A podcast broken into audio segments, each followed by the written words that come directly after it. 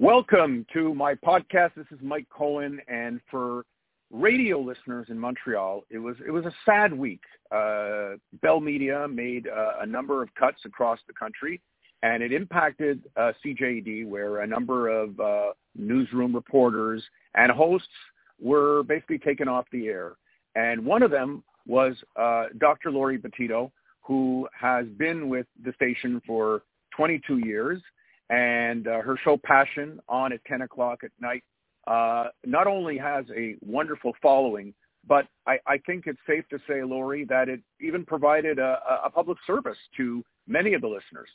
Um, yeah, it's, it's one way of putting it. Certainly the mail I've been getting from people is that they were they, they counted on me for that friendly voice that could be supportive to them, where they could write in when they were feeling stressed out. So it, w- it was more than just a show about uh, sex and relationships. It really was one of those community shows with people helping people. So oftentimes we had listeners helping other listeners, and people would write in wanting to hear what other people had to say. So to me, it, it became, we called it the Passion Community, but we really became this community, like a, a large, you know, self-help group uh, in a way. So it's a, it's a loss, especially in these times when people need to reach out and, and need to have a little bit of that sanity in their, in their lives and some calm. Uh, and I think that show, the show was providing that. And the last year, it, it like took a little bit of a turn because of the pandemic and what people were dealing with. Yeah. And, and, and so tell me, I know the news came Uh, surprise. Was it a surprise to you? Were you were you shocked when you were when you were told? Did you see this coming? Okay. Well, listen, I've been on the air for close to twenty-two years. I, I've seen the cuts go through, you know, maybe eleven rounds, ten, eleven rounds of cuts through my whole career. So I know the business. I know the radio business. I know that it could happen at any time. I know that it has nothing to do with Uh, and I was told this, obviously, it has nothing to do with the content or my ratings or anything like that. I know that in the, that business, there is often restructuring that happens, uh, and this is, was clearly the case. So was I shocked? No. Um, you know, it hits you, it hits your gut by surprise, because now, here's the phone call, and you, you're told the day of that you won't be on the air anymore. That, that's a bit heart-wrenching, because I wasn't able to say goodbye to anybody. You know, when you leave on your own terms, You you get a send-off, you know, you can you can talk to people, you can tell them why you're leaving and all of that stuff.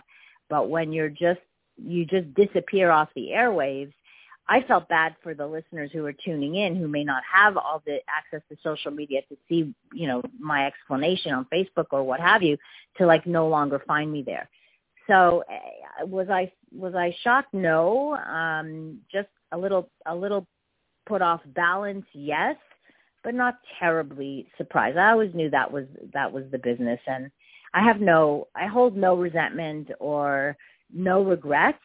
I think I'm very grateful that I had all of these years to to share uh, with listeners. So that's how I feel. Let, let's be clear uh, for people who don't know this. That was not your full-time job. You have a full-time, very busy practice. Uh, exactly.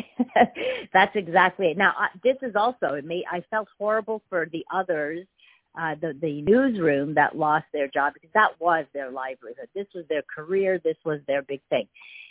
Yes, my uh, passion was part of my identity, became part of my identity, but it was my side gig. It was what I did Uh, for fun, not for money, right? It was what I did because I loved it so much, uh, to reach out to people and speak to people. But I, I have a full-time daytime job uh, where my income comes from, which is as a clinical psychologist. So uh, it didn't hurt me in that way.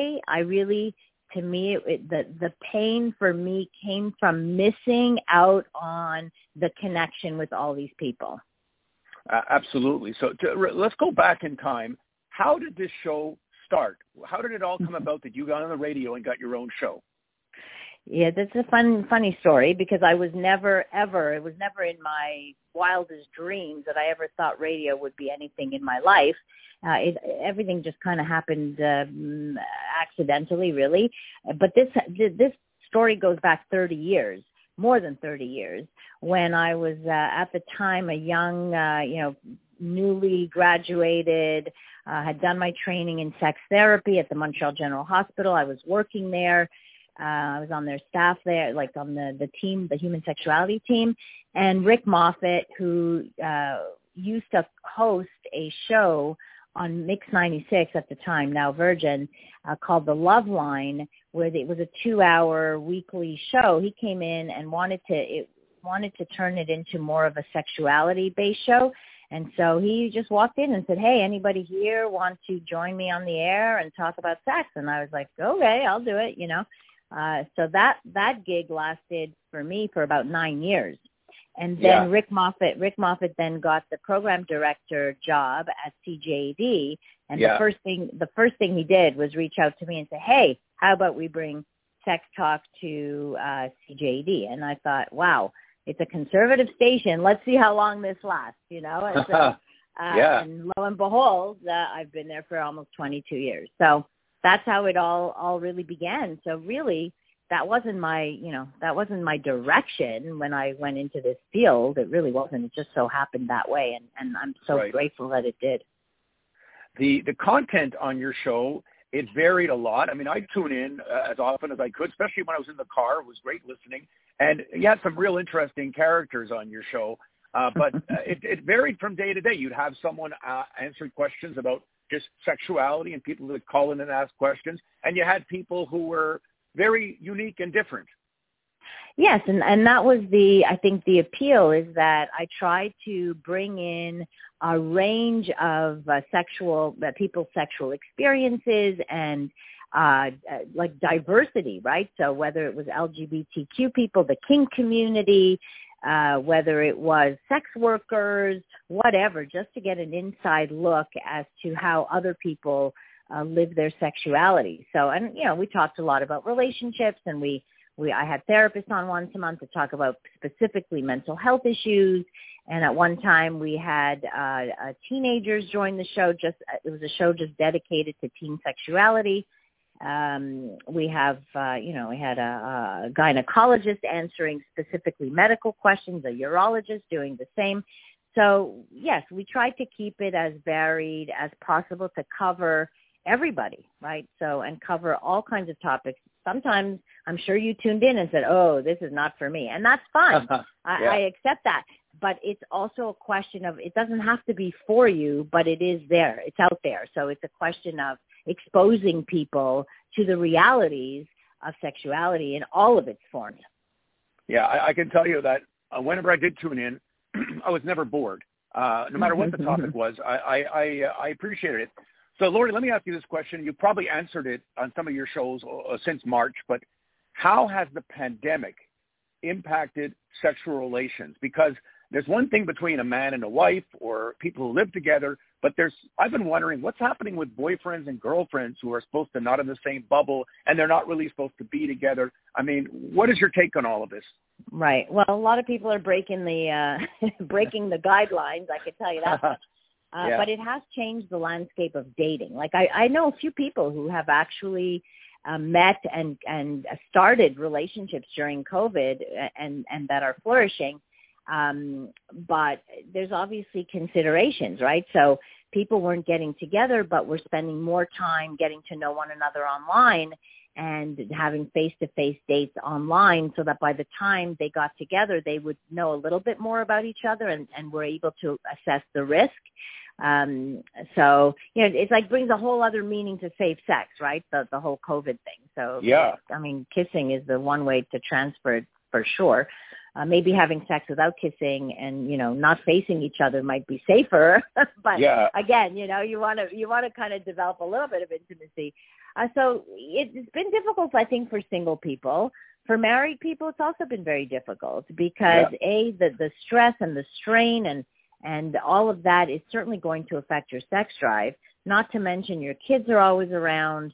Uh, you know, before maybe your older kids were going out, you had the house to yourself. Now there is no house to yourself. You've got to worry about that. So it's affected people in many, many, many different ways, uh, and not, not all good. Some people have done great with it and, and have yeah. really thrived within it because they, they got to enjoy their mm-hmm. their partners more and, and think and life was a little less stressful and, and like just the pace of life was slower because everybody was yeah. working from home. Yeah. But uh, so really it's uh, the fallout is there. I'm as busy as I've, I've ever been. You've talked a lot on your show over the years about addictions, uh, sexual yeah. addiction. So, for instance, the sexual addiction to porn. I would imagine that there there there are issues there right now with so many people alone at home and so on and so forth. Yeah, and I, I don't know if it doesn't have to be necessarily addiction, but people will often turn to pornography when they're bored uh, or need a distraction or need to be relaxed. So often what leads to addiction is an underlying anxiety or an underlying uh, condition or mental status that kind of uh, makes you look for outlets, right? And because porn is so easily available, and when you are aroused and there's a, an orgasm, there's a, a rush, there's a dopamine rush, a feel-good hormone rush. Uh, so you can get, you know, you can get used to that, and, and you go towards that when you need a little bit of that that rush. So we are seeing more of it now. You're also, believe it or not, seeing more infidelity, except it's like through cyber relationships, but nonetheless, huh. if you look at the numbers on like Ashley Madison, for example, they're up, I think, by seventeen percent. Wow. So you're like wondering, wow. where are these people going? What are these people doing? But again, yeah. they're distract, you know, they want to be distracted. They want a little bit of excitement in their lives. Yes, yes. Now, Laurie, uh, people don't have to wait too long because I have already had something going in my column in the Suburban next week that you're going to be speaking uh, to the Beaconsfield United Church, just like, like every Jewish nice girl does at the church, uh, uh, on February the sixteenth. February the sixteenth, yeah. Sex After fifty. Uh, people can register at uh, community at beaconsfield united church dot com, and then they'll be able to get a link. So this will be done by Zoom. So that's something, uh, will you be doing more of that, or you basically already did a lot uh, of that? I've always done a lot of that. In fact, that same day, I'm doing another one at night. You talked about the nice Jewish girl. I'm doing one at Temple Emanuel uh, that oh. night. oh, okay. I'm glad you told me. I'll add that in. Okay. Yeah. And yeah. then I'm doing one again. Uh, I'll have to send you my, my list of, uh, of, yes, of events, but I'm also doing one for Concordia.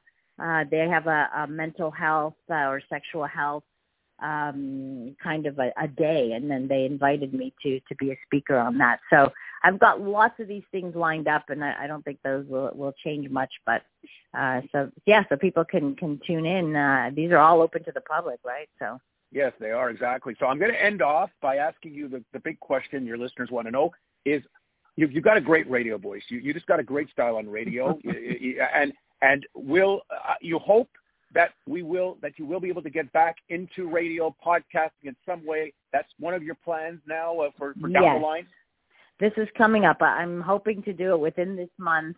Uh, I'm working on it now. So at, at the very least, having a podcast that people can tune in, send me letters still. I, I can still answer questions, some interesting guests, and still keep that conversation going. So whether it'll be on on on podcasts or on satellite radio, I'm I'm researching it all, uh, but I'm not letting it go. So I, I will be, my voice will be heard. Well, that's great to hear, uh, Doctor Laurie. Thank you for joining us, and I want to wish you the best of luck. Thank you so much. My pleasure. Doctor Laurie Betito has been my guest.